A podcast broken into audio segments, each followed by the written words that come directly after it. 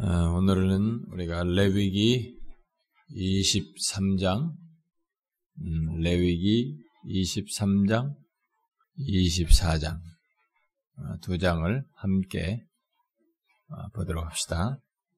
레위기 23장과 24장. 자, 우리 한 절씩 교독해서 읽어보도록 합시다. 여호와께서 모세에게 말씀하여 이르시되 이스라엘 자손에게 말하여 이르라. 이것이 나의 절기들이니라. 너희가 성회로 공포할 여호와의 절기들이니라. 여세 동안은 일할 것이요. 일곱째 날은 쉴 안식일이니 성회의 날이라. 너희는 아무 일도 하지 말라. 이는 너희가 거주하는 각처에서 지킬 여호와의 안식일이니라. 이것이 너희가 그 정한 때 성회로 공포할 여호와의 절기들이니 첫째 달 열 나흘 나흔 날 저녁은 여호와의 유월절이요 이달 여섯째 날은 여호와의 무교절이니 이제 동안 너희는 무교병을 먹을 것이 그 첫날에는 너희가 성회로 모이고 아무 노동도 하지 말지며 너희는 이래 동안 여호와께 제사를 드릴 것이 일곱째 날에도 성회로 모이고 아무 노동도 하지 말지. 여호와께서 모세에게 말씀하여 이르시되 이스라엘 자손에게 말하여 이르라. 너희는 내가 너희에게 주는 땅에 들어가서 너희의 곡물을 거둘 때 너희의 곡물의 첫 이삭 한 단을 제사장에게로 가져갈 것이. 제사장은 너희를 위하여 그 단을 여호와 앞에 기쁘게 받으심이 되도록 흔들되 안식일 이튿날에 흔들 것이며 너희가 그 단을 흔드는 날에 일년되고 흠없는 숫 양을 여호와께 번제로 드리고 그 소재로는 기름 섞은 고운 가루 10분의 2 에바를 여호와께 드려 화재로 삼아 향기로운 냄새가 되게 하고 전제로는 포도주 4분의 1 흰을 쓸 것이며 너희는 너희 하나님께 떡이든지 볶은 고식이든지 생이삭이든지 먹지 말지. 이는 너희가 거주하는 각처에서 때대로 지킬 영원한 안식일이 든날 곧 너희가 요제로 곡식단을 가져온 날부터 세어서 일곱 안식일의 수요를 채우고 일곱 안식일 든날까지 합하여 오십일을 계수하여 새 소재를 여호와께 드리 너희의 처소에서 10분의 2 에바로 만든 떡 두 개를 가져다가 흔들지니 이는 고운 가루에 누룩을 섞어서 구운 것이요 이는 첫 요제로 여호와께 드리는 것이며 너희는 또 이 떡과 함께 일년된 흠없는 어린 양 일곱 마리와 어린 수소 한 마리, 순양 두 마리를 드리되 이것들을 그 소재와 그 전제 제물과 함께 여호와께 드려서 번제로 삼을지니 이는 화제라 여호와께 향기로운 냄새며 또 숫 염소 하나로 속죄제를 드리며 일년된 어린 순양 두 마리를 화목 제물로 드릴 것이요 제사장은 그 첫 이삭의 떡과 함께 그 두 마리 양을 여호와 앞에 흔들어서 요제를 삼을 것이. 이것들은 여호와께 드리는 성물이니 제사장들에게 돌릴 것이며 이 날에 너희는 너희 중에 성회로를 공포하고 어떤 노동도 하지 말지니 이는 너희가 그 거주하는 각처에서 대대로 지킬 영원한 규례니라. 너희 땅에 곡물을 벨 때에 반 모퉁이까지 다 베지 말. 떨어진 것을 줍지 말고 그것을 가난한 자와 거름맨을 위하여 남겨두. 나는 너희의 하나님 여호와인 여호와께서 모세에게 말씀하여 이르시되 이스라엘 자손에게 말하여 이르라. 일곱째 달 곧 그 달 첫날은 너희에게 쉬는 날이 될지니 이는 나팔을 불어 기념할 것이에요 성회라 어떤 노동도 하지 말고 여호와께 화제로 드릴지니라. 여호와께서 모세에게 말씀하여 이르시되 일곱째 달 열흘 날은 속죄일이니 너희는 아, 성회를 열고 스스로 괴롭게 하며 여호와께 화제를 드리고 이날은 어떤 일도 하지 말 것은 너희를 위하여 너희 하나님 여호와 앞에 속죄할 속죄일이 됩니다. 이날에 스스로 괴롭게 하지 아니하는 자는 그 백성 중에서 끊어질 것이라. 이날에 누구든지 어떤 일이라도 하는 자는 내가 그의 백성 중에서 멸절시킬. 너희는 아무 일도 하지 말라. 이는 너희가 거주하는 각처에서 대대로 지킬 영원한 규례니라. 이는 너희가 쉴 안식일이라. 너희는 스스로 하고 이달 아흘의 날 저녁 곧 그 저녁부터 이튿날 저녁까지 안식일을 지킬지 여호와께서 모세에게 말씀하여 이르시되 이스라엘 자손에게 말하여 이르라 일곱째 날 열다섯째 날 초막절이니 여호와를 위하여 이래 동안 지킬 것이 첫날에는 성회로 모일지니 너희는 아무 노동도 하지 말지며 이래 동안에 너희는 여호와의 화제를 드릴 것이요 열째 날에도 너희는 성회로 모여서 여호와께 화제로 들을지 이는 거룩한 대회라. 너희는 어떤 노동도 하지 말지. 이것들은 여호와의 절기라. 너희는 공포하여 성회를 열고 여호와께 화제를 드릴지니 번제와 소제와 희생제물과 전제를 각각 그날에 드릴지니 이는 여호와의 안식일 외에 너희의 헌물 외에 너희의 모든 서원제물 외에 또 너희의 모든 자원제물 너희가 여호와께 드리는 것이니 너희가 도지 소산 거두기를 마치거든 일곱째 달 열다섯 날부터 이래 동안 여호와의 절기를 지키되 전날에도 안식하고 여덟째 날에도 안식할 것이요. 전날에는 너희가 아름다운 사무실과의 종류나무와 무성한 나무가지와 신의 버들을 취하여 너희의 하나님 여호와 앞에서 이래 동안을 즐거워할 것이. 너희는 매년 이래 동안 여호와께 이 절기를 지킬지니 너희 대대 영원한 규례라. 너희는 일곱째 달에 이를 지킬지니라 이는 이래 동안에 뭘 거주한 선한 자는 다 추막에 거주. 이는 내가 이스라엘 자손을 애굽 땅에서 인도하여 내던 때에 추막에 거주하게 한 줄을 너희 대대로 알게 함이니라. 나는 너희의 하나님 여호와이니라. 모세는 이와 같이 여호와의 절기를 이스라엘 자손에게 공포하여 여호와께서 모세에게 말씀하여 이르시되 이스라엘 자손에게 명령하여 불을 켜기 위하여 감람을 지어낸 순결한 기름을 내게로 가져오게 하여 계속해서 등잔물을 켜둘지 아론은 회막안 증거교회 회장 음, 휘장 밖에서 저녁부터 아침까지 여호와 앞에 항상 등잔불을 정리할지니 이는 너희 대대로 지킬 영원한 규례라. 그는 여호와 앞에서 순결한 등잔대 뒤에 등잔문을 항상 정리할지. 너는 고운 가루를 가져다가 떡 열두 개를 굽되 각 덩이를 10분의 2 에바로 하여 여호와 순결한 상 위에 두 줄로 한 줄에 여섯씩 진행시라. 너는 또 정결한 유향을 그 각 줄 위에 두어 기념물로 여호와께 화제를 삼을 것이며 안식일마다 이 떡을 여호와 앞에 항상 진설할지 이는 여호와 이스라엘 자손을 위한 것이요 영원한 언약이니 이 떡은 아론과 그의 자손에게 돌리고 그들은 그것을 거룩한 곳에서 먹을지니 이는 여호와의 화제 중 그에게 돌리는 것으로 지극히 거룩함이니라. 이는 영원한 규례니라 이스라엘 자손 중에 그 어머니가 이스라엘 여인이요 그의 아버지는 애굽 사람인 어떤 사람이 나가서 한 이스라엘 사람과 진영 중에서 싸우다 그 이스라엘 여인의 아들이 여호와의 이름을 모독하며 저주함으로 무리가 끌고 모세에게로 가니라. 그의 어머니의 이름은 슬루미시요 단지파 디브리의 딸이었더라. 그들이 그를 가두고 여호와의 명령을 기다리되 여호와께서 모세에게 말씀하여 이르시되 그 저주한 사람을 진영 밖으로 끌어내어 그것을 들은 사람이 그들의 손을 그의 머리에 얹게 하고 온 회중이 돌로 그를 칠지니 너는 이스라엘 자손에게 말하여 이르라. 누구든지 그의 하나님을 저주하면 죄를 담당할 것이요. 여호와의 이름을 모독하면 그를 반드시 죽이지 온 회중이 돌로 그를 칠지니 걸음이든지 본통이든지 여호와의 이름을 모독하면 그를 죽이지 사람을 쳐 죽인 자는 반드시 죽일 것이요 짐승을 쳐 죽인 자는 짐승으로 짐승을 갚을 것이 사람이 만일 그의 이웃에게 상해를 입혔으면 그가 행한 대로 그에게 행할 것이니 상처에는 상처로 눈에는 눈으로 이에는 이로 갚을지라 남에게 상해를 입힌 그대로 그에게 그렇게 할 것이 짐승을 죽인 자는 그것을 물어줄 것이요 사람을 죽인 자는 죽일지니 어른이인에게든지 본통이든지 그 법을 동일하게 어느 너희 하나님 여호와이며 다 합시다. 모세가 이스라엘 자손에게 말하되 그들이 그 저주한 자를 진영 밖으로 끌어내 돌로 쳤더라. 이스라엘 자손이 여호와께서 모세에게 명령하신 대로 행하였더라. 수련회가 두 주 남아가지고요. 여러분들은 수련회를 혹시 가는 날을 뭐 기다리는 사람들이 있겠지만 저는 수련회가 끝난 그 다음을 뭐 없이 사모하면서 그렇게 하면 안 되겠지요 목사가 그런데 제가 항상 그렇습니다.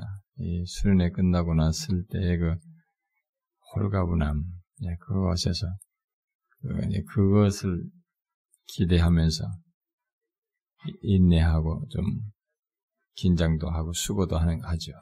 그런데 그 중에도 제가 이제 수능 끝나고 뭐 연관식을 이제 갖는 그런 문제 때문에 그때 가서 또 더 읽고 싶은 책들, 막 이런 책들을 은연중에 막 쌓는 거 있죠. 아직 끝나지도 않는데 수능도 안 끝났는데 다음에 그 끝나고 나서 가서 좀 읽을 책들을 하나씩 하나씩 모아놓고 있고, 참, 김치부터 마시고 있습니다만, 주일날 다시 광고를 하겠지만은, 그 아마 우리 교인들 중에 이제 신청 하는 사람들은 빨리 서둘러서 신청을 하면 좋겠어요.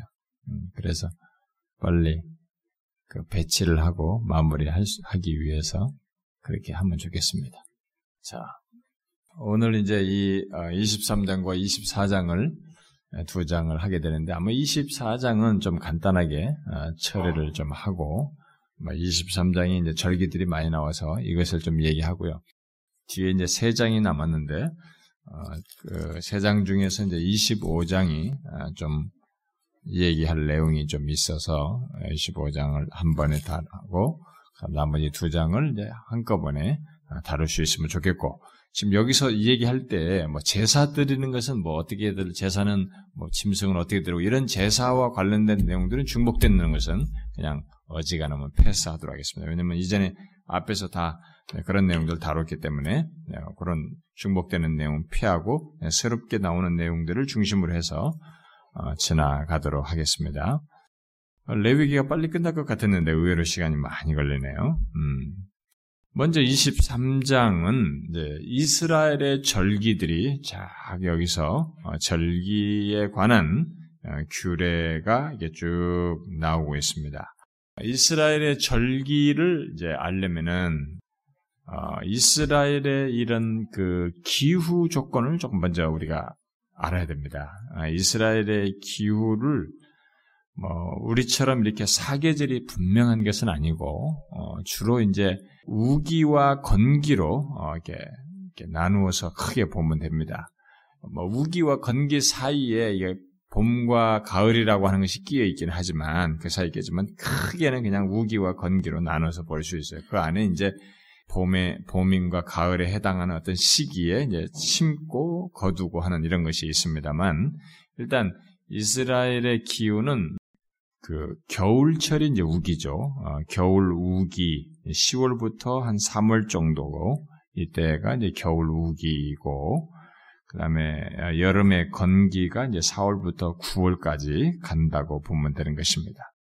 자, 어, 이스라엘에서는 이제 우기가 어, 시작할 때 이제 10월부터 3월이라고 생각하면은 어, 우기가 시작될 때 내리는 비를 두고 우리가 성경에 보면 이른비라고 말을 하는 것이죠.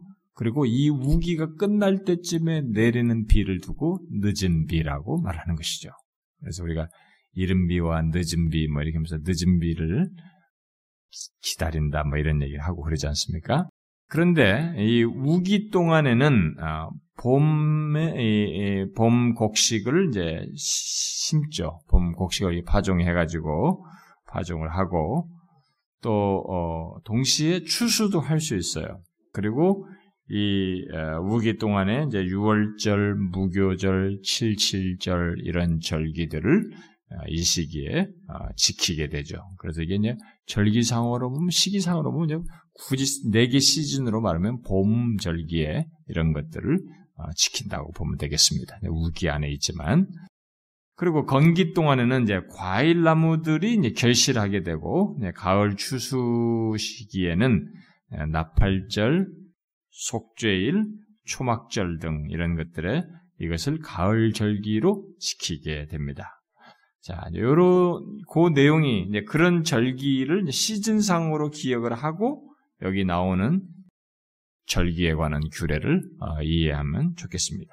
자, 여기에 이제 절기들이 쫙 나오는데, 1년 중에 지킬 절기들이 다 나오는데, 먼저 모든 절기들에 앞서서 제일 1차적으로 기본적인 절기, 여호와의 절기로 말하는 안식일을 제일 먼저 1절부터 3절에서 말하고 있죠. 구약의 절기들 가운데 첫 번째 여호와의 절기를 안식일로 말하고 있습니다.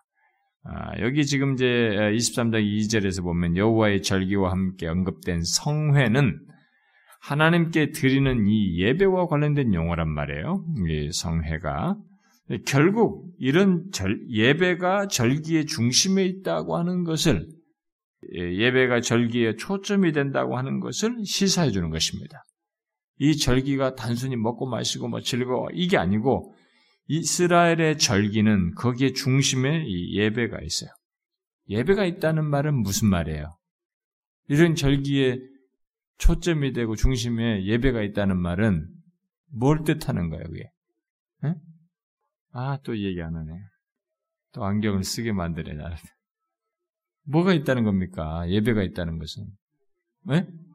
그렇죠. 이걸 아는 게 중요합니다. 여기 지금 이 23장에 나오는 절기를 이해하면서 계속 우리가 생각, 여기다 뭐라 절기를 어떻게 지키고 막 나열하는 내용, 이것, 이것보다 사실 이런 것을 통해서 우리가 왜 이런 절기를 지키라고 했느냐. 어? 하나님께서 그 생각을 계속 곱씹으면서 해야 됩니다. 그 말은 예배가 또 거기에 성회로서 모이고 절기를 지키고 뭐 각 이 절기들 중에는 첫째 날 안식일 끝날째 여덟째 날 때 안식일 이렇게 해서 두, 어떤 절기는 두 번 안식일을 끼고 절 지키기도 하고 뭐 이렇게 안식일이 여러 개 몇 개 있어요 여기에 지금 있는데 그렇게 하면서 성회를 절기에 모일 때 이 절기의 중심에는 하나님이 계신다는 거야. 결국 이 절기를 지키게 하는 것과 관련해서 중요한 것은 하나님과 관련된다는 것입니다. 아, 이 사실을 잊지 말아야 되는 거죠. 기독교의 질, 절기는 이런 의미를 계속 내포하는 것입니다. 우리가 오늘날 이 개신교회가 이, 이들처럼 이런 절기들을 다 일일이 안 지키는 거, 이제는 뭐 속죄일 같은 건 필요가 없죠. 예수께서 다 했기 때문에. 그래서 오히려 우리는 뭐 부활절, 뭐 고난절기 같은 거 지키면서 부활절, 그 다음에 무슨 뭐 성탄절이다, 뭐 이런 것도 뭐뭘 지키든 간에, 수수감들을 지키든 간에, 우리가 지킬 때 이런 것을 단순히 우리들끼리 무슨 즐거워하는 축제 형식의 여기는 축제적인 요소가 있어요. 여기 보면 이들에게도 같이 즐거워하고 이런 게 있긴 있습니다. 그런데 계속 생각해야 됩니다. 모든 기독교의 절기는 심지어 예배도 마찬가지. 우리가 주일날 예배하는 것도 여기 안식이도 마찬가지. 거기에 중심에는 하나님이 있어요. 그걸 상실하는 절기는 절기가 아닌 것입니다. 이방 문화와 다른 것이 바로 이 차이예요. 그래서 여기 안식일이 여기서 이제 먼저 안식일부터 이 얘기를 하는데 이 안식일은 아주 이들에게 이제 정기 주기적으로 1년적 1년 절기가 아니라 주기적인 것이 아니에요. 일주일 단위로 하는 건데도 그 절기로 제일 먼저 얘기해 가지고 이 안식일을 여호와의 절기로 말하면서 안식일에 하나님이 창조를 통해서 보여주신 하나님의 역사의 본을 따라서 사는 어? 사는 것을 이렇게 이 절기를 지키는 가운데서 갖도록 어, 말씀을 하시죠. 그래서 노동을 쉬고 하나님께 예배드리는 성회를 통해서 여호와의 안식일을 지키도록 이렇게 말씀하시고 있죠. 그런데 이 안식일은 이 중에 절 1년 절기 중에 어떤 것들은 이 성소로 중심으로 이동을 해요. 순례하죠, 그들이. 그래서 중앙 성소로 이동하는 순례절기들이 세 개인가 있어요. 있는데 이 안식일은 뭐예요? 너희가 거주하는 각처에서 지키라는 거예요. 음? 그래서 이것은 거주하는 가족들을 중심으로 지킬 수 있는 절기예요. 음? 예, 그런 그런 이제 어, 중요한 의미를 가지고 여기서 특별히 강조하고 있죠.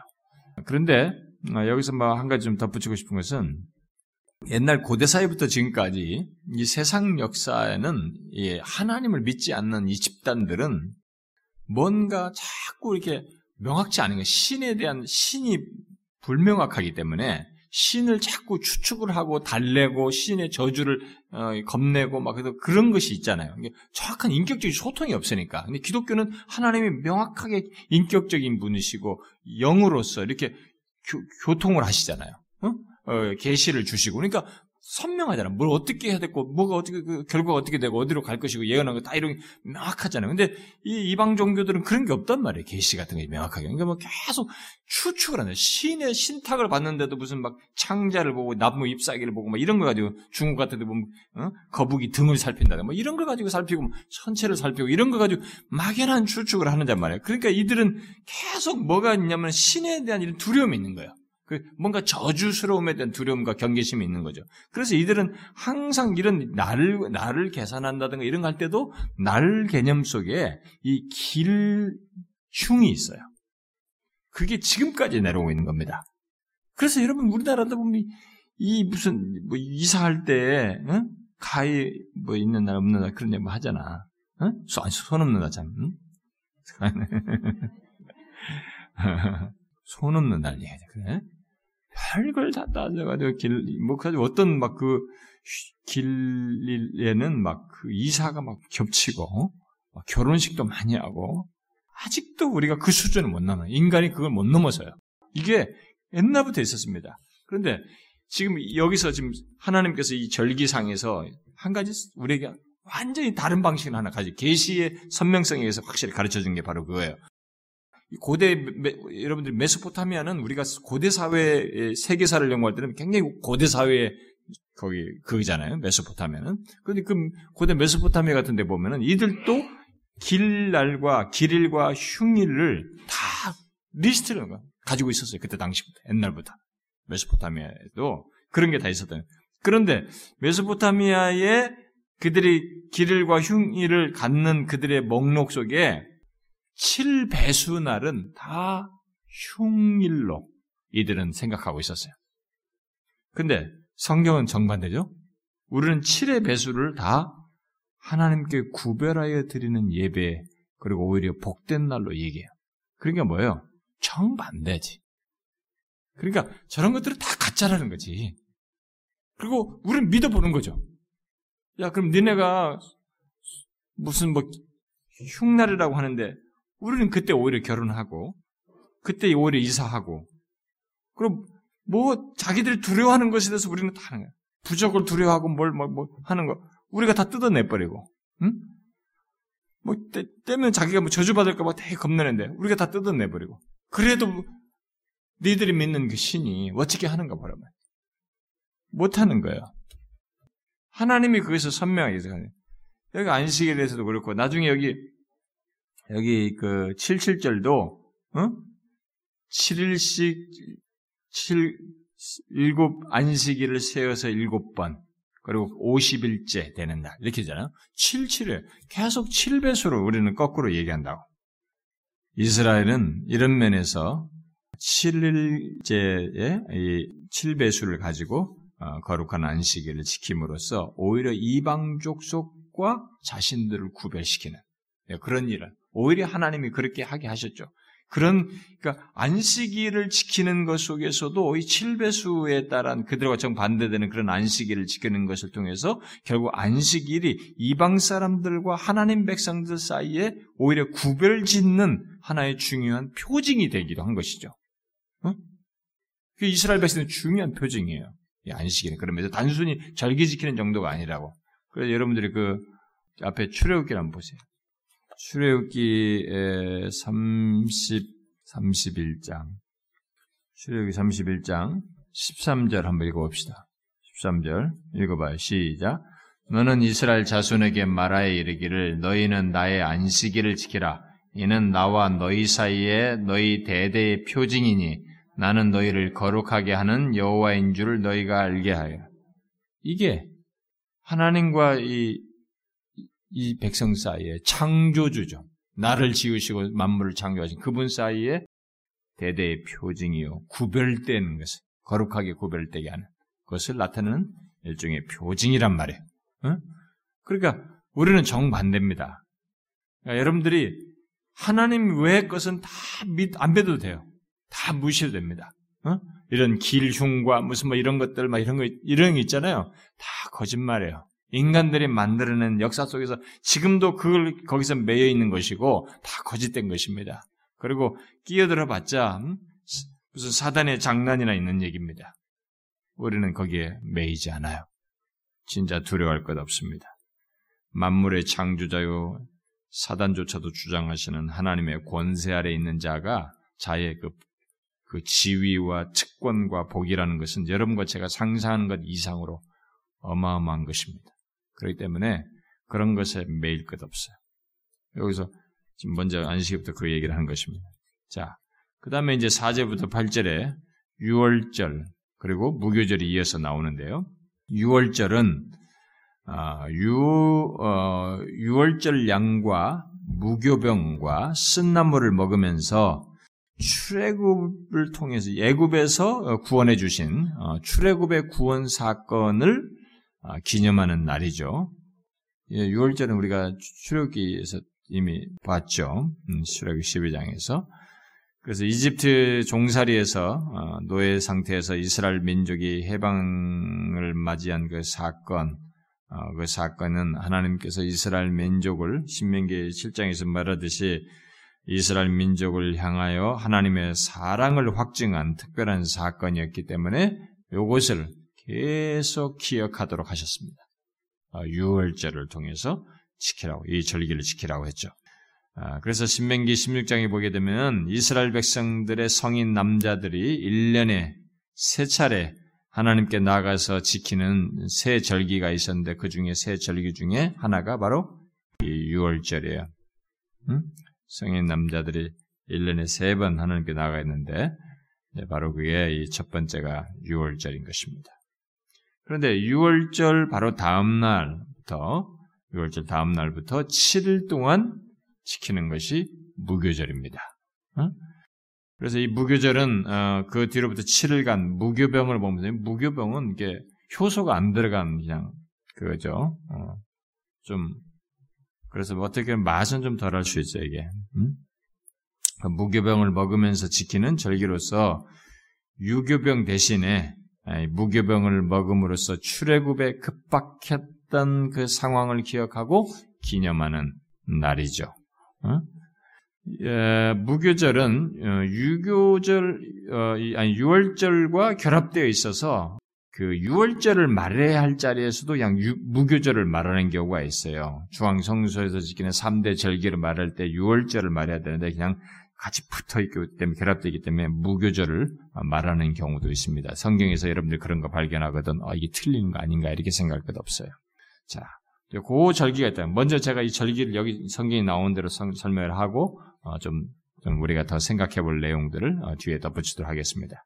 자, 그, 그런 의미로서 이 월절과 무교절을 잘 지킬 것을 하나님께서 말씀하셨어요. 자, 그 다음에 나오는 것이 이제 9절부터 14절. 이게 소위 77절이라고 하는 것입니다. 음? 아, 이, 이건 9절 14절은 아니에요. 7절인 거. 이건 초실절. 어, 7절은 15절 이하 나오는 거고, 9절부터 14절부터 해야죠. 9절부터 14절은 초실절이다. 라고 말을 할 수 있겠습니다.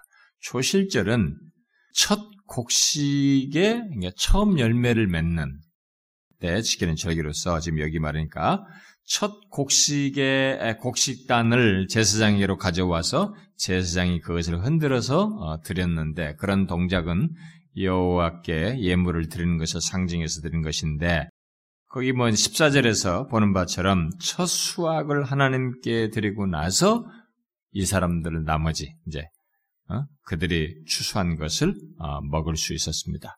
하나님께 첫 수확을 드리기 전에는 다른 추수를 먹어서는 안 된다고 했습니다. 아, 요 사실은 이들이 그런 가나안 땅에 들어가서 이런 사실을 통해서 선명하게 하나를 고백해야 됐던 것이죠. 뭐겠어요? 이 땅을 주시니가 하나님이시요. 이 땅의 주인이 하나님이시며 이스라엘 자손의 주님이시다고 하는 것을 고백하게 하는 것입니다. 로드십이에요. 인간들이 이걸 잊어버리고 살기 때문에 말씀하시는 겁니다.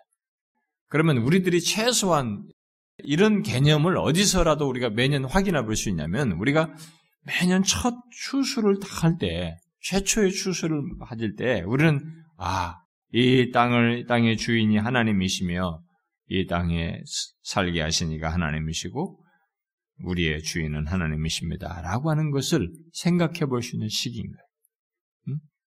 음? 조실제를 통해서 바로 그것을 어, 생각하도록 하셨습니다. 자, 그 다음에 이제 뭐 절기, 여기 짐승 드리는 거, 뭐 소재 이런 것들은 이미 제가 설명했으니까 넘어가고요. 절기 77절과 관련해서 내용들만 합시다. 그 다음에 이제 아까 말한 것처럼 15절부터 22절은 77절이에요.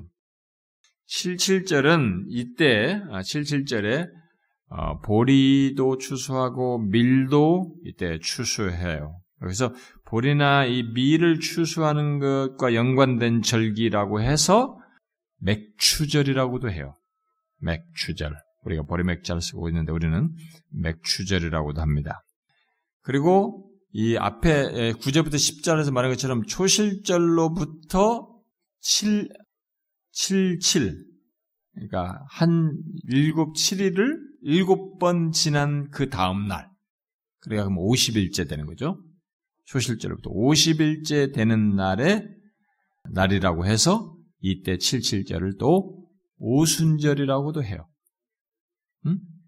그러니까 헷갈리지 마세요. 나중에 이제 77절에는 맥추절도 되고 곡식과 관련해서는 맥추절이라고도 할 수 있고 계산상으로는 오순절이라고 하는 그 우리가 Pentecostal인데 penta가 50이기 때문에 그래서 오순절이라고 어, 부르기도 합니다. 이 오순절은 어, 이때는 고약 시대는 이런 용어를 잘 안 썼어요. 말라기 이후 예수님 오시기 이전까지 그 중간 시기에 그때 이 오순절을 이제 잘 사람들이 사용하기 시작해가지고 신약 시대에 와서는 초대교회가 성령 강림 사건과 연결해서 이 말을 이제 이 절기를 연결지어서 말을 하게 되죠. 그래서 이 77절에서 특이한 것은 곡식을 수확할 때 거기 22절에서 말하는 것처럼 가난한 자나 나그네를 위해서 모퉁이에 곡식을 남기는 것이 하나님이 이런 걸 많이 시킵니다. 예, 성경 보면 이런 거 참 많이 있어요. 그 여러분 우리가 룻기에도 보면은 그 보아스가 죽지 말고 이삭 떨어뜨려라 계속 어? 죽어가게. 근데 막 엄마가 놀래잖아요. 나오미가 어디서 이렇게 많이 네가 이삭을 많이 가져왔냐 말이지. 여기 막 잔뜩 가져온대. 앞에 이제 이들이 보통 여기다가 목 이런 데 걸고 앞에 치마처럼 이렇게 넓게 해가지고 여기다 이렇게 주워서 담아가는데 이게 엄청나게 무겁게 들고 온 거겠지. 어? 도대체 이거 이삭을 이렇게 많이 줄 리가 없다 이거지. 그게 뭡니까? 여기서 하나님이 시킨 거야. 모퉁이에 남겨놔라. 나그네든지 뭐라고. 이삭이 떨어졌으면 가난한 자들이 죽도록 놔둬라. 참 하나님께서 이런 것을 일일이 말씀하신 것을 통해서 볼 때 이 사회적인 약 자를 하나님께서 배려하십니다. 사회적인 약자를 배려하셔. 우리가 이런 마음 때문에 기독교가 아, 사회적 약자를 배려하는 이런 전통을 옛날부터 계속 가져왔죠. 사회적 약자들을 돌보는 그런 사업들과 고아원이든 모든 사회든 뭐 이런 것들을 계속 기독교가 역사 속에서 앞서 해왔던 것입니다. 기독교가 무슨 십자군 전쟁이다 뭐다 이 정치와 결탁돼 가지고 나쁜 짓을 한 것이 많이 있지만 기독교 정신을 순수하게 구현한 역사는 다 이렇게 사, 세상을 변화시켰어요. 응? 세상에 빛을 비추고 그랬죠. 여기서부터 바로 이런 하나님의 배려의 뜻을 우리가 따라서 순종함으로써 갖게 된 것이죠. 아, 여기서도 그걸 보여주고 있습니다. 우리가 이런 사실을 아, 그대로 갖춰야 되는 것이죠. 자, 그 다음에 이제 23절, 24절은 이게 뭐냐? 우리가 이, 이, 이 23절, 24절에서 말하는 것을 흔히 나팔절이라고 합니다. 음? 나팔절. 민수기 29장에서 나팔을 불라를 말을 하는데 그 나팔절은 여기 24절에서 말한 것처럼 7월 어, 1일을 어, 지키는 절기입니다. 7월 1일. 7월 2일은 이제 여기 이제 종교력이라고 보죠. 여기 하나님께서 이스라엘 백성들의 이런 영적인 인도와 관련해서 말하는 절긴 기간 달 절기인데 이들이 또 민간력이라고 있어서 사람들이 그 민간 사이에서 지키는 달력이 있었는데 민간력으로는 이 7월 1일이 1월 1일이에요. 그래서 이때 이제 나팔을 불므로써 예, 불어서 이제 기념을 하는 겁니다. 그리고 성회로 어, 모이게 되는 것이죠. 그래서 이때 어, 민간력으로 보면은 새 첫날에 해당하는 것이기도 하는 것입니다. 그래서 유대인들은 자신들의 전통 속에서 이 7월 1일 나팔 불는 이때를 자기들 나름대로 대단히 의미를 부여해요. 뭐 천지 창조도 이, 이 천지 창조도 이, 이, 이날과 연관을 시키고 아, 담의 창조됐는데도 이날로 어, 연결시키고 뭐 아브람, 이삭, 야곱 심지어 또 어, 요셉이 감옥에서 나온 날도 다 이날과 연관지어서 이들이 생각을 해요. 음? 유대인 전통 속에서는 그리고 지금 현대 예, 유대인들은 이 날을 설날로 지킵니다. 그래서 어떤 데서는 이 나팔절을 신년제라고도 부르기도 해요. 아, 어쨌든 이때도 이런 날에도 성회로 모이라 하는 거죠. 네, 계속 그걸 생각해야 돼요. 절기를 지금. 자, 그 다음에 이제 26절부터 32절은 속죄일입니다. 여러분, 속죄일은 우리가 앞에 16장에서 상세히 살폈습니다. 음? 아, 하나님께 대한 어, 속죄 의식과 이웃에 대한 속죄, 용서 의식을 통해서 아, 이들이 아, 하나님께 어, 죄를 하나님께 대제사장이 들어 속죄하게 되는 이런 거. 그래서 1년 동안의 어떤 죄악들, 잘못을 회개하는 그런 절기였죠. 그런데 여기서 여기서 뭐 32절에 보니까 뭐 스스로 괴롭게라는 말이 자꾸 나오는데 이것은 앞에서 우리가 속죄를 지켜봤 아, 설명했다시피 금식을 하는 거죠. 음, 스스로 괴롭게 하는 말은 이것은 이제 지켰던 앞에 속죄에서 금식했던 것을 의미하는 거라고 볼 수 있겠습니다. 그래서 이 절기는 금식과 함께 안식일로 지키는 절기였습니다. 우리가 속죄에 대해서는 앞에서 상세하게 다뤘습니다. 자, 또 이게 지금 1년 중에 지킬 절기로서 하나님께서 다 정리해서 지금 말하고 있어요. 여기서. 자, 그 다음에 33절부터 44절에 나오는 이게 뭐냐. 이걸 우리가 일반적으로 초막절이라고 그러죠. 초막절. 어떤 사람은 장막절이라도 말로 하는데, 초막절. 이 초막절은 7일간 초막을 짓고 그곳에 거하면서 출애굽 때를 기억하는 것입니다.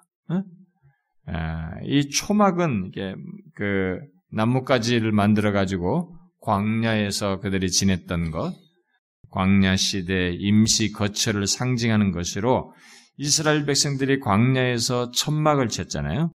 초막을 쳤잖아요. 천막 생활을 했던 것을 기념하게 하는 것입니다. 그래서 나무 여기 보면 이런 나무 이런 나무 가지를 갖다 짓잖아요. 그렇게 하잖아요. 광야는 나무가 없어요. 그런데 그 광야를 생각하면서 나무 가지를 가지고 해. 그럼 뭐예요? 그 현실에서 지금 나뭇가지를 이렇게 따다가 이렇게 할 수 있는 이런 조건에 있게 됐다는 양면을 생각하게 하는 것이죠. 하나님에 의해서 자신들이 과거에 그런 조건에 있었는데 어? 광야를 지는데 하나님께서 자신들을 구원하셔서 이렇게 있게 됐다는 것을 생각하게 되는 것입니다. 자, 다시 네, 지금 정리 대충 했어요. 이 절기를 다시 물어봅시다. 하나님께서 왜 이런 절기들을 두어서 지키라고 하셨을까요? 안식일은 7일 간격으로 있게 됩니다. 그리고 여기에 다른 절기들은 1년에 계속 이 시즌을 따라서 쭉 연결돼서 지켜요. 음? 왜 이런 절기들을 두어서 지키라고 하셨을까요? 음? 왜 지키라고 했을까요? 생각을 이제 해봐야지. 에? 구원을 기억하기 위해서 이 절기 중에 그런 내용이 담겨져 있죠. 여러 절기가 다 포함되어 있으니까 좀더 어, 보편적인 의미에서 한번 생각을 해봐요. 하나님의 은혜를 기억하고 음, 또 예? 뭐 집사님 얘기하세요. 출애굽시킨 것을 기억하도록 예. 예, 그것도 포함되죠. 하루의 주인이 하나님이신 것을 기억하도록 하기 위해서. 음, 계속 가면은 더 조, 좋은 대답들이 계속 많이 나오겠네요. 음. 그렇죠. 이스라엘 백성들, 지금 이 절기를 지키라고 하는 이스라엘 백성들은 이 절기가 1년 내내 연결되어 있습니다. 그럼 매주 단위 있어요. 그리고 이 절기의 중심에는 아까 말한 것처럼 성회가 있습니다. 그 말은 그렇다면 이 절기를 통해서 하나님께서 지키게 하신 것은 뭐겠어요?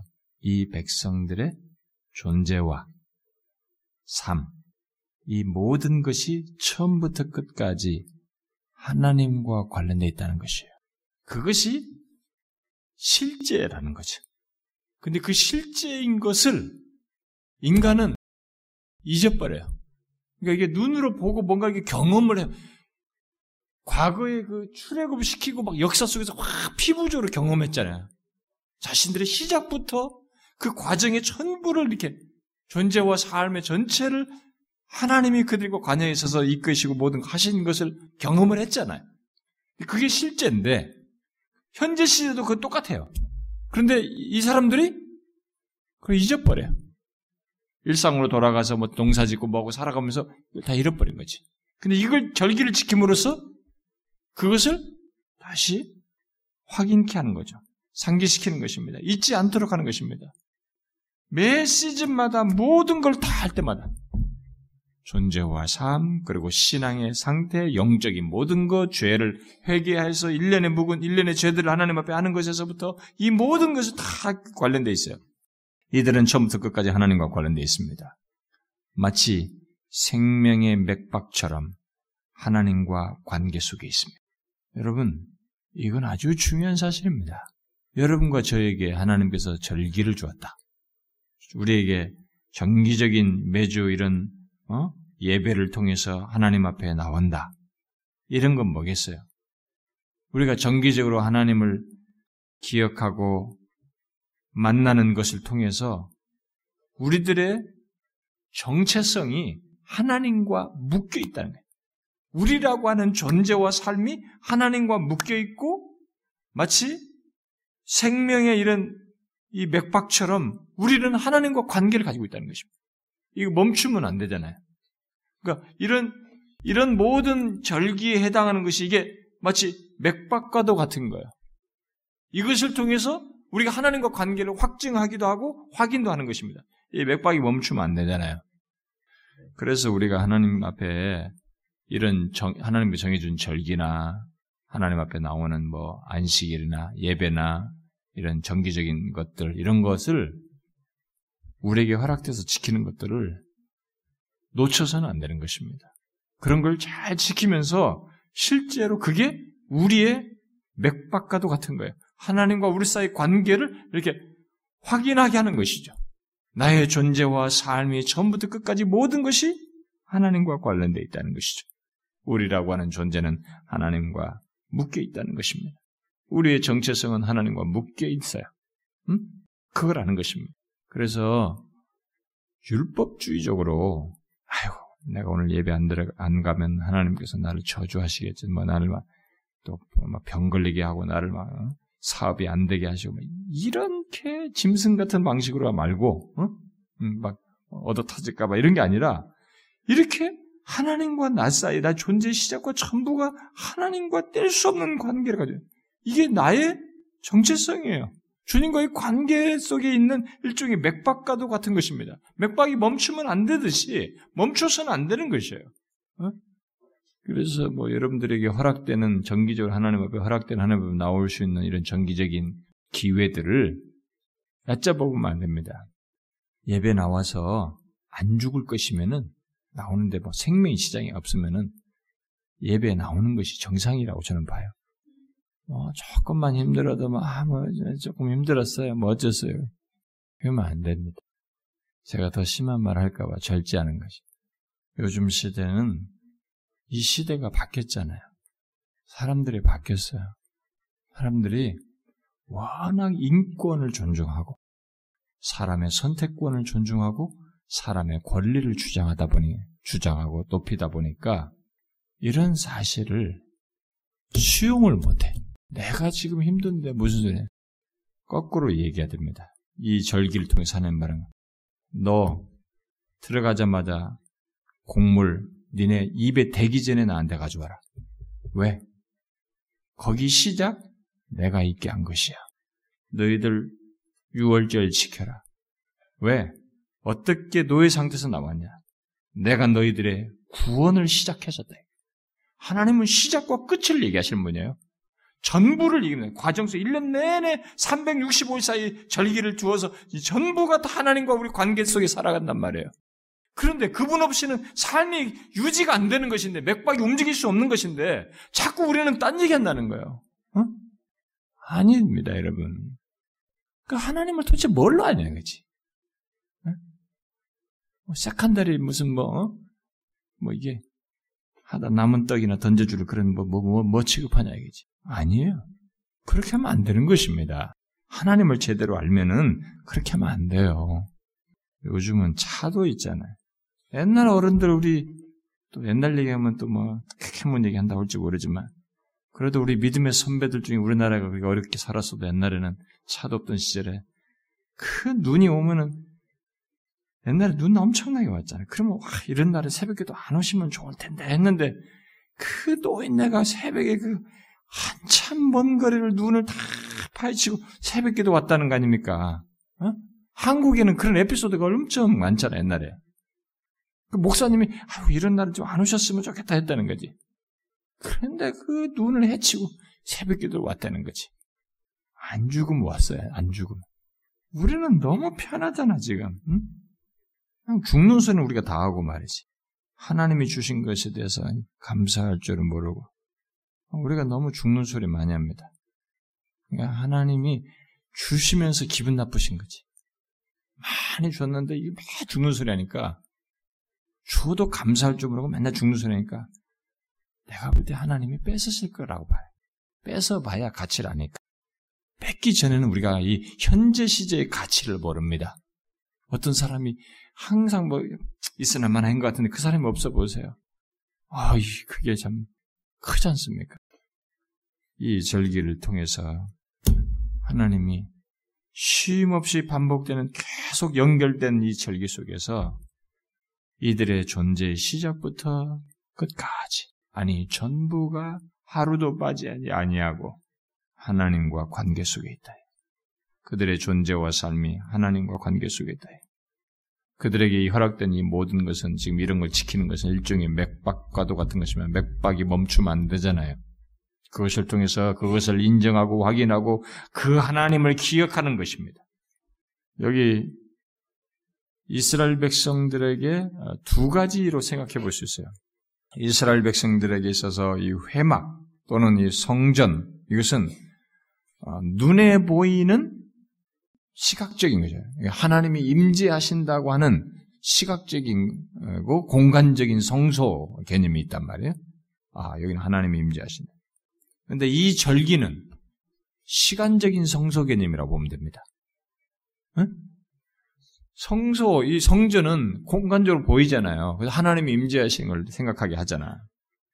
그런데 여기 23장에 나오는 이 절기들을 통해서 자신들이 선택되고 구원을 얻고 뭐 이렇게 된 이런 것이 그래서 하나님께서 이스라엘의 하나님 되신다는 것을 이 시간 속에서 계속 지키는 것 속에서 확인하는 거죠. 그 시간적인 성소적인 의미가 있다고 볼 수 있어요. 공간적인 성소가 아니라. 아, 이 시기에 이렇게 정한 때, 보이지 않는 데지만 이 정한 이때 하나님을 만나고 하나님과 교통하고 하나님 임재를 경험하고 그두 가지 이 방식으로 이스라엘 백성들을 하나님과의 만나는 이 방식으로 둔 거지. 공간적, 시간적. 그렇잖아요? 그래서 우리가 생각을 해야 되는 거죠. 이스라엘이 성소와 같은 구별된 공간 속에서 하나님을 만나듯이 그들은 동시에 구별된 시간, 곧 여호와의 절기, 그야말로 눈에 보이지 않는 시간 속에서 하나님을 만날 수 있었습니다. 그러니 우리도 시공간 속에서 하나님의 만남을 소홀하면 안 되는 것입니다. 우리가 이 자리에 공간에 와 있어서 하나님 앞에 공간 속에서 하나님을 만나는 것도 중요하지만 하나님께서 우리에게 정한 이런 시간 속에서 우리를 만나시고 있다는 것을 놓쳐서는 안 되는 것입니다. 그러니까 그 시간을 놓치는 것이 하나님을 만날 수 있는 하나님과 이런 교통할 수 있는 이 성소적인 의미의 그 우리에게 있는 중대한 그 은혜를 얻을 수 있는 그 기회, 기회들을 우리가 상실할 수 있는 것입니다. 어느 때 하나님께서 은혜 주실지 모르잖아요. 그러니 그걸 놓치지 말기 위해서 항상 쉼 없이 빠지지 않고 시간적 성소로서의 정해진 시간들을 놓치지 않고 하나님 앞에 서는 것이 필요로 하다는 것이죠. 여러분들 이해하시겠어요? 제가요, 우리 교회에서, 뭐, 여러분들에게 제가 말을 한다고 해서 다 될 것은 아니에요. 그건 저절로 되진 않아요. 교회는 제가 어려서부터 성장하면서도 봐왔고, 제가 부목사부터 다 했지만은, 교회는 이렇게 어떤 사람이 율법주의를 이해, 이해 하면 안 되면 저는 율법주의를 되게 경계하는 사람이에요. 율법주의인 게 아니고 진실로 이제 마음이 그렇게 갖고 그것이 삶이 되고 그것을 하지 않으면 오히려 못 견뎌하는 그런 정도의 삶으로 바뀐 것을 두고 얘기하는 것입니다. 어떤 사람이 신앙생활을 하기 시작했어.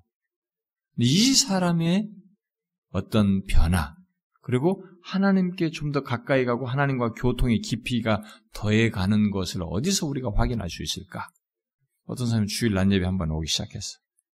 근데 이 사람이 은혜를 받아. 말씀의 달콤함도 생겨서 아, 말씀이 은혜롭구나. 또 더 듣고 싶은 거야. 수요일도 와요. 금요일도 와.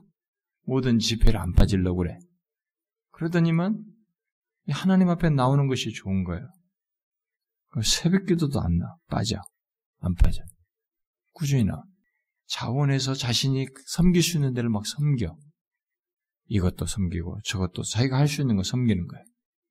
예, 수동적으로 있지 않고 부엌에 들어가서 사람들 할 때 자원해서 뭐 섬기도 하고 뭘 하는 것이 있으면 교회에서 뭘 하는 것이 있으면 뭐 있잖아요.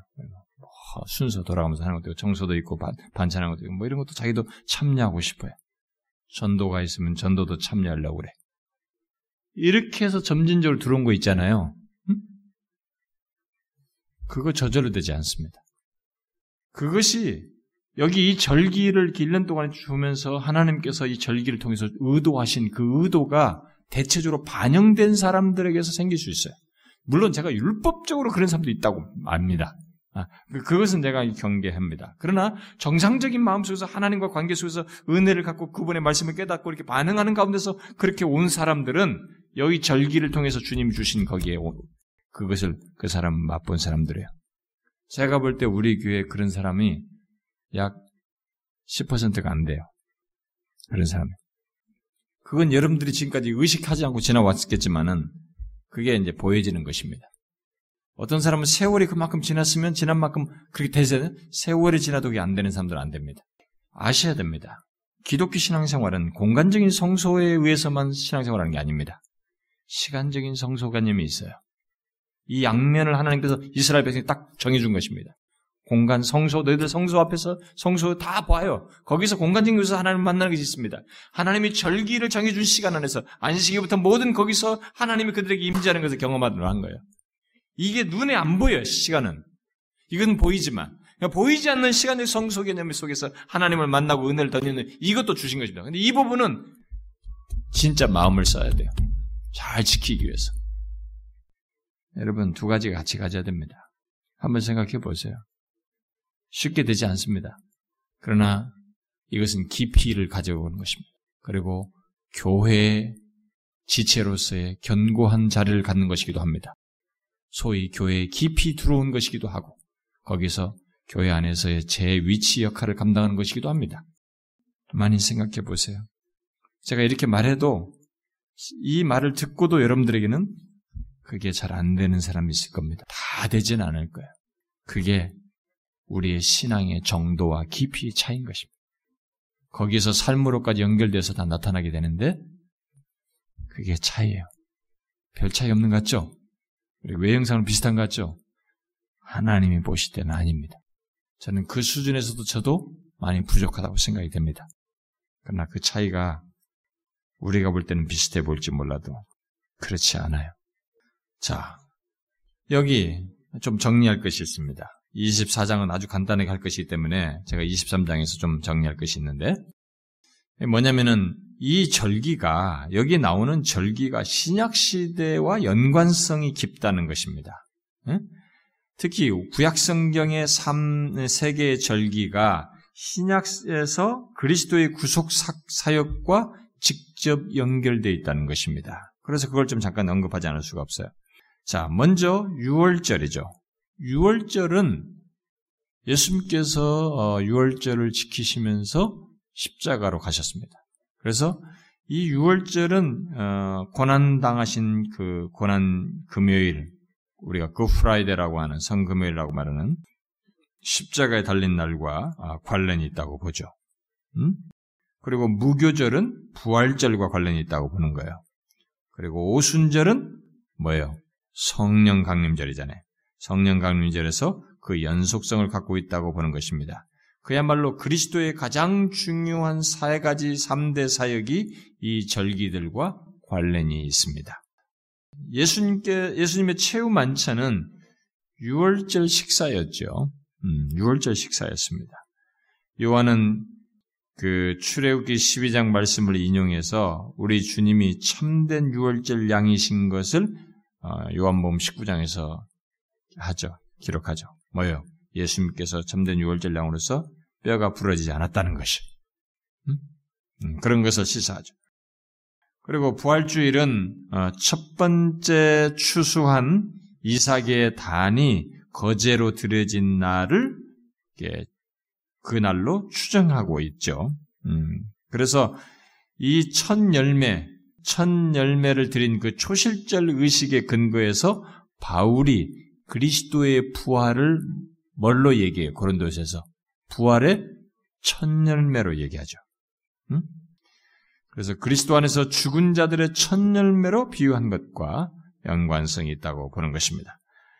또 바울은 이 무교절 절기의 또 다른 면을 성도들로 하여금 거룩을 추구하도록 하는 동기로서 이 얘기를 하죠. 아, 무교절을 준비하기 위해서 모든 누룩이 집에서 제거되어야 했던 것처럼 구약시대에 기독교 공동체에서도 모든 죄를 깨끗이 해야 된다는 사실을 고린도전서 5장에서 얘기하죠. 우리가 옛날에 그 읽었습니다. 너희 누룩을 제거하라. 우리 새벽 기도사님 고린도서 하고 있기 때문에 그때도 얘기했습니다. 그리고 마지막으로 이스라엘 역사에서 이 77절 오순절은 신의 산에서 율법을 받고 언약을 맺은 사건과 결부되어 있는데 바로 이 오순절에 즉 부활절 후에 50일째 날에 교회에 성령께서 강림하셨어요. 뭐예요? 구약에서 7절절과 이 오순절이 신의 산의 율법을 받고 언약을 맺은 것 관련이 있는데 성령이 임하셨어요. 그러니까 성령이 임하심으로써 우리에게 마음의 율법을 새기시고 어? 성령이 우리 안에 거하시고 마음의 신비에 세우시고 성령께서 우리에게 거하시는 이런 것으로 성취돼서 이 절기와 연결돼서 나타나고 성취돼서 나타나는 것이죠. 게다가 이 7.7절은 우리가 누리는 모든 물질적인 축복들 때문에 하나님께 하나님을 찬양하는 그런 의미가 이때 당시에 있었는데 성령 강림 때 우리에게 주어진 성령의 은사와 영적인 축복들이 있습니다. 응? 이제 그것을 우리는 찬양하도록 하는 찬양하게 하는 그런 위치에 우리가 있게 됐죠. 그래서 구약 백성들이 절기를 통해서 하나님께서 자신들에게 베푸신 은혜와 복을 기억하고 감사하고 즐거워했듯이 오늘날 그리스도인들도 모일 때마다 예수 그리스도 안에서 소유하게 된 그가 십자가에서 이루시고 또 부활하심으로써 이루시고 또 오순절 성령 강림을 통해서 우리에게 어? 이 성령의 은사와 영적인 복들을 주신 것 이런 것들을 기억하고 우리 또한 기뻐하고 감사하고 찬양해야 되는 것입니다. 우리는 신약 시대에 예수 그리스도 안에서 얻게 된이 어?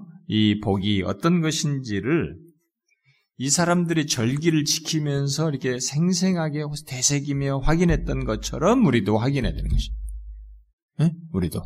예수 믿는 사람들이 이런 게 영적인 복들이 이슬이 이렇게 칠질절 같은 거 지키면서 자신들에게 와, 주신 물질적인 축복 같은 게 와, 감사했잖아요. 근데 우리가 예수 그리스도 안에서 죄산 받고 얻게 된 영적인 복들과 이런 것들을 성령이 우리 안에 가시고 있게 된 이런 복들의 가치를 우리도 그들 못지않게 생생하게 감사하고 그것을 이렇게 찬양할 수 있어야 되는데 우리들이 워낙 이렇게 감사의 이유를 물질적인 차원에서만 자꾸 하지 영적인 것을 못 봐요. 그래서 이들이 이런 절기를 지키면서 기억하고 가져야 할 반응 못지않게 예수 그리스도 안에서 성령을 또 허락하시면서 주신 이 감사를 이렇게 반응하는 것 같은 반응을 해야 할 그 상태를 오늘날 우리들이 많은 사람들이 상대적으로 못 가져요. 주의를 지키면서도, 절기를 지키면서도 우리가 그런 것을 못해. 근데 우리는 그래야 됩니다. 오히려 이들보다 더 부유한 것들을 받는 사람들이다. 더 많은 영적인 것들을 영, 이, 이런 것을 통해서 가지고 있는 것보다 더 풍성한 실제적인 의미, 성취된 것들을 다 소유하고 얻게 되었기 때문에 우리는 더 이들보다 감사하고 찬양을 할 수 있어야 되는 것입니다. 네, 제가 간단하게 그 정도만 신약의 이 절기의 연결성을 얘기하고 24장을 빨리 간단하게 제가 정리하도록 하겠습니다. 왜냐하면 24장을 여기서 붙어서 끝내지 않으면 25장이 또 따로 중요하게 좀 한, 다뤄야 될 내용이기 때문에 거기 붙여서 하기가 어렵거든요. 24장만 따로 하기는 너무 간단하기도 하고 간단하게 얘기하겠습니다. 이것은 두 단락으로 나눌 수 있는데요. 1절부터 9절까지 어? 회막 안에서의 이 규정이고 그 다음에 이제 10절부터 23절까지는 슬로미드 아들의 대한 뭐 사형 얘기로 구성되어 있습니다. 자, 먼저 1절부터 9절은 성소의 등불이 어, 계속 어, 켜져 있어야 한다고 말을 하죠. 계속 켜져 있는 것은 그 다음 3절에 보니까 저녁부터 아침까지를 계속 켜져 있는 것으로 말하죠. 그리고 거룩한 떡이 떡상 위에 어, 항상 그 차례 있도록 해야 된다고 선포를 하고 있습니다. 그러면서 3절, 3절과 8절에 보니까 영원한 규례다. 응? 영원한 것으로 아, 이 얘기를 하고 있죠. 영원한 언약으로 이 얘기를 하고 있습니다. 아, 그렇게 해가지고 아, 하나님께 바치는 이 제사가 여기서 지금 바라는 제사는 항상 이게 지게 항상이란 말이 자꾸 나와요. 3절에도 항상, 4절에도 항상, 8절에도 항상, 그러면서 영원한 언약 이렇게 나옵니다. 그러니까 이렇게 하나님께 바치는 제사는 절기에 한정된 게 아니고 이것은 항상 있는 것이 항상 행해져야 한다는 것입니다. 하나님께 바치는 이것은. 응? 그래서 여기 24장에서 아, 24장에서는 아니 22장에서 그 재물의 외적인 온전함을 강조했었잖아요. 어, 뭐 이런 흠 있는 거 안 된다고 막 그랬잖아요. 고자 같은 거 안 되고 그랬잖아요. 근데 22장에서 그랬는데 여기 이제 24장에서는 제의와 관련된 자료들의 품질에 대해서 얘기합니다. 그래서 여기 보니까 2절에 순결한 기름, 4절에 순결한 등잔대, 5절에 고운 가루, 또 6절에 순결한 상, 7절에 정결한 유향. 이런, 이런 걸 강조해요. 이게 뭐예요? 가장 귀하게 준비된 재료들이 성막 안에 제2의식에 필요한 물품들이고, 그래서 그렇게 준비된 것들로 하나님 앞에 어? 사용하도록 권하고 있습니다. 하나님께서 이런 것을 굳이 어, 직접적으로 말씀하셔서 갖게 하는 것은 뭐겠어요? 어, 우리들이 하나님을 신앙하는 데 있어서 이런 것들을 우리 입장에서 보면은 시간 현재 시제 우리 우리 우리 우리 시대에 보면은 우리는 시간이든 물질이든 또 다른 뭐, 무엇이든 모든 것은 다른 모든 것을 우리가 하나님 앞에 가져와서 하나님 앞에 내놓 드릴 때 어떤 것들을 드려야 된다는 것입니까? 네? 여러분 최상의 것을 드려야 돼요. 순전하고 최상의 순전한 것. 우리의 진실한 것을 드려야 되는 것입니다. 최상의 것들을 드려야 됩니다. 여기는 경제 개념을 말하는 게 아닙니다. 지금 이게 말하는 게. 어? 비싸고 싸고의 그런 개념을 말하는 것이 아닙니다. 순전하고 진실한 마음과 정성으로 하나님 앞에 드려야 된다는 것입니다. 이 레위기는 하나님께 드리는 문제에 대해서 아주 많이 다양하게 얘기합니다. 그게 하나님과의 관계 속에 얼마나 중요한지를 강조해요. 과부 두랩돈도 그래서 칭찬한 것입니다. 예수님께서. 그리고 여러분 바, 어, 베드로가 한 얘기가 있죠. 한번 여러분 이거 찾아봅시다. 베드로 전서 3장을 한번 봐봐요.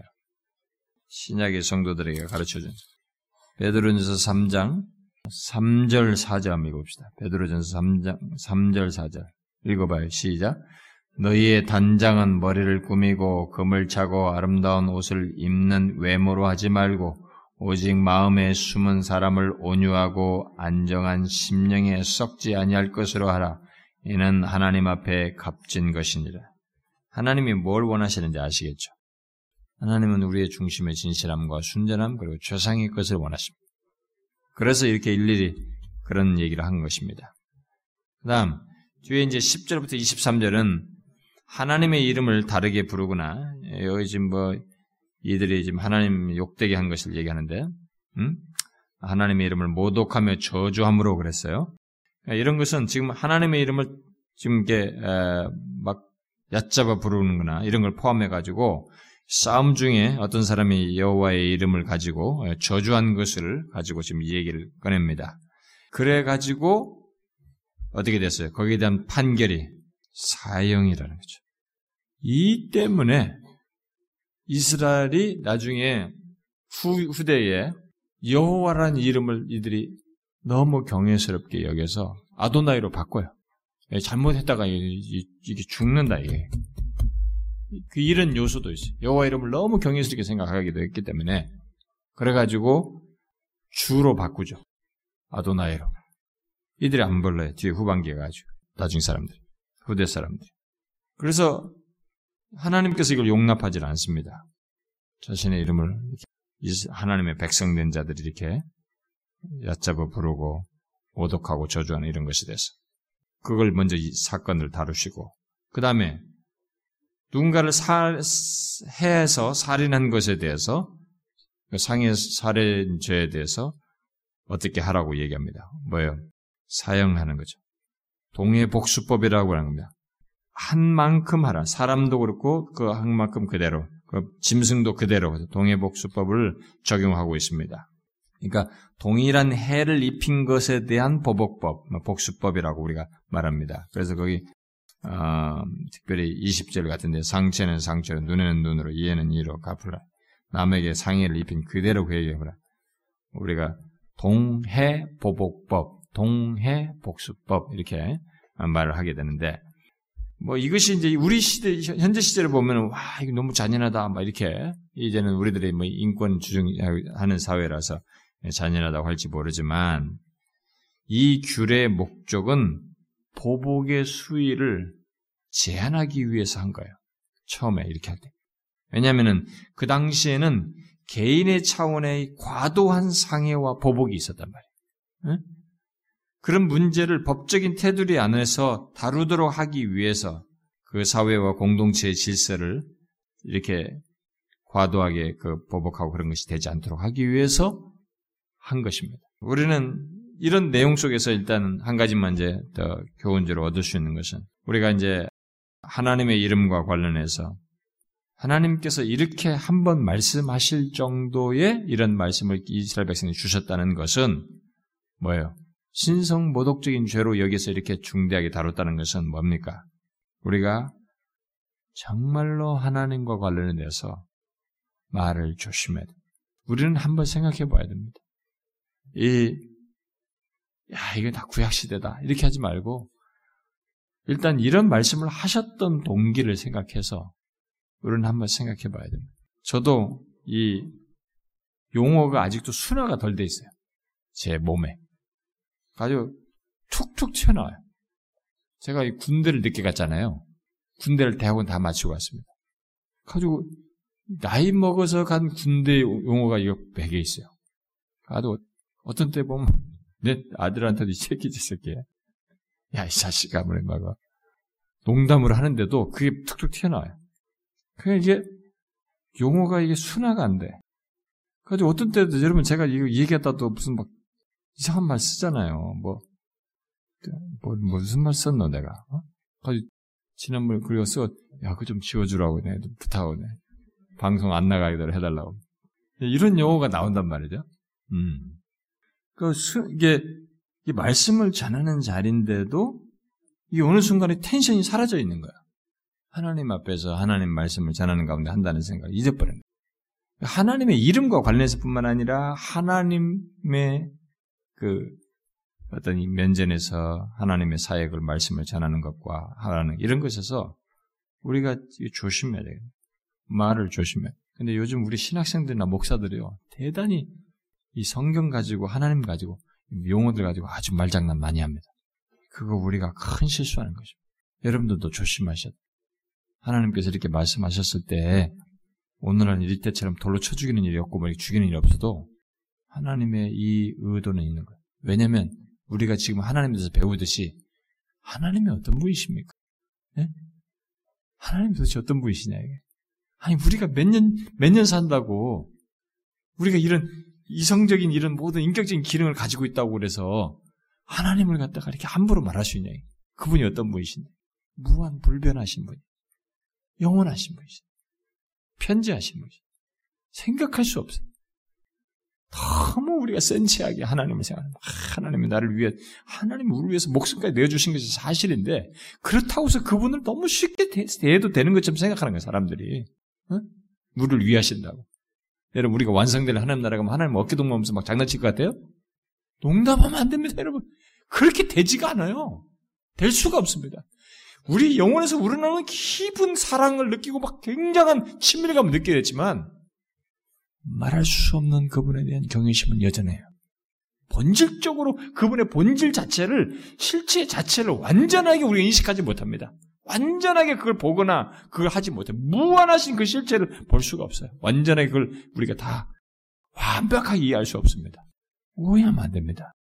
장난치는 그런 거안 돼요. 할 수 없는 것입니다. 아무리 영화롭게 돼서 완성된 하는 나라 가도 그렇게 될 수가 없는 거예요. 하나님과 우리 사이에는. 우리가 너무 웃기는 거지. 두려웠다는 것이. 그래서 옛날에 서기관들이 여호와의 이름이 나오면 다시 먹물 갈아가지고 다시 새 걸로 그 다음부터 하고 그 정도까지 그들이 했던 조심스러운 예, 그게 위선으로 간 것도 있지만 그들은 조심했다. 말을 조심했다. 이것도 함께 우리가 배워야 됩니다. 오늘 우리가 이, 이 절기와 함께 이런 말씀들을 잘 유념하고 우리가 하나님과 더 친밀해지고 깊어지는 관계로 나아가면 좋겠어요. 네? 공간적인 성소와 시간적인 성소, 하나님을 만날 수 있는 그 보이지 않는 것과 보이는 것 속에서 더 깊어지면 좋겠습니다. 기도합시다. 하나님 아버지 감사합니다. 저희들의 구원의 시작에서부터 우리의 존재의 시작에서부터 오늘의 현재의 삶 또 하나님을 알고 하나님과의 관계 속에서 살아가는 이 모든 것을 허락하신 분이 하나님이신 것을 기억하고 감사를 드립니다. 우리가 그런 것들을 잊지 아니하고 하나님이여 모든 이런 절기들을 통해서 확인하고 또 다시 그것을 고백하고 그렇게 하신 하나님과 우리와의 이 뗄 수 없는 관계, 그 하나님을 높일 수밖에 없는 우리들의 이 모든 현재적인 지위와 위치, 이런 사실을 기억하고 항상 우리에게 주신 절기를 통해서 하나님 기억하고 영광 돌리는 저희들 되게 하여 주옵소서. 주님 여기 모인 사랑하는 지체들이 아, 공간적인 성소에서뿐만 아니라 시간적인 성소, 하나님께서 나를 정하시고 절기를 정하시고 그때 우리를 찾아오시고 또 은혜를 주시며 우리를 만나시고 은혜를 주신다는 것을 기억하고 우리에게 허락되는 기회들을 놓치지 않냐고 더 주님 앞에 다가 나아가는 저희들 되게 하여 주옵소서. 주님이여 우리가 함께 구한 것들을 들어주시되 특별히 하나님의 다음 주에 우리 어, 성경학교와 중고등부 수련회가 있고 또 이어서 우리 교회 수련회가 있는데 하나님의 이런 여름의 수련을 통해서 어린아이들로부터 작년에 이르기까지 하나님의 크신 은혜를 덧입고 하나님의 영적인 각성이 일어나고 영혼이 소생되고 살아계신 하나님의 은혜를 더욱 크게 어, 경험하는 시간들이 되게 하여 주옵소서. 이를 위하여 사역자들과 우리 교사들에게 은혜를 부어 주시고 또 하나님이여 우리 수련회에 참여하는 또 본 교인들과 무교인들 또 이 모두에게 이 종을 비롯해서 하나님께서 친히 주장하시는 가운데 은혜의 시간들이 될 수 있도록 역사하여 주시옵소서. 오직 주만 바라보니 하나님이여 불쌍히만 여겨주시고 자비와 긍휼로 대하여 주시옵소서. 또한 하나님이여 어, 이 시간 우리가 함께 이 자리에 나와서 기도한 사랑하는 지체들 주님 저들이 어떤 상태와 처지에 있는지 주께서 아시나이다. 하나님을 의지하는데 지체하는 영혼이 있거든 저들을 주님 돌아보아 주시고 하나님은 여전히 우리의 주가 되시오며 시작이 또 과정과 우리의 인생의 마지막까지 영원한 주로 계시는 줄을 기억하고 그 하나님을 저버리지 않냐고 끝없이 신뢰하며 하나님 앞에 간구하고 은혜를 구하는 모두가 되게 하여 주옵소서. 저들의 정신적인 문제로든 영적인 피로에 의해서든지 육체적인 곤고함과 하나님의 어떤 질병으로 인해서든지 저들의 장례로 인해서든지 자식의 문제로 인해서든지 하나님의 저들의 회심의 문제로 인해서든지 하나님을 포기하지 아니하고 끝까지 우리를 돌보시며 우리를 주권적으로 대하시고 자신의 때에 은혜 주시는 하나님을 놓지 않냐고 붙들고 구하는 모두가 되게 하여 주옵소서. 그러는 가운데 주여 우리 사랑하는 지체들이 하나님 안에서 영혼의 안식과 자유와 부유함을 얻게 하시고 우리의 기도를 들어 응답하시는 하나님을 경험하게 하여 주옵소서. 이 시간에도 개별적으로 저들이 기도할 때 기도를 들어주시기를 구하옵고 우리 주 예수 그리스도의 이름으로 기도하옵나이다. 아멘.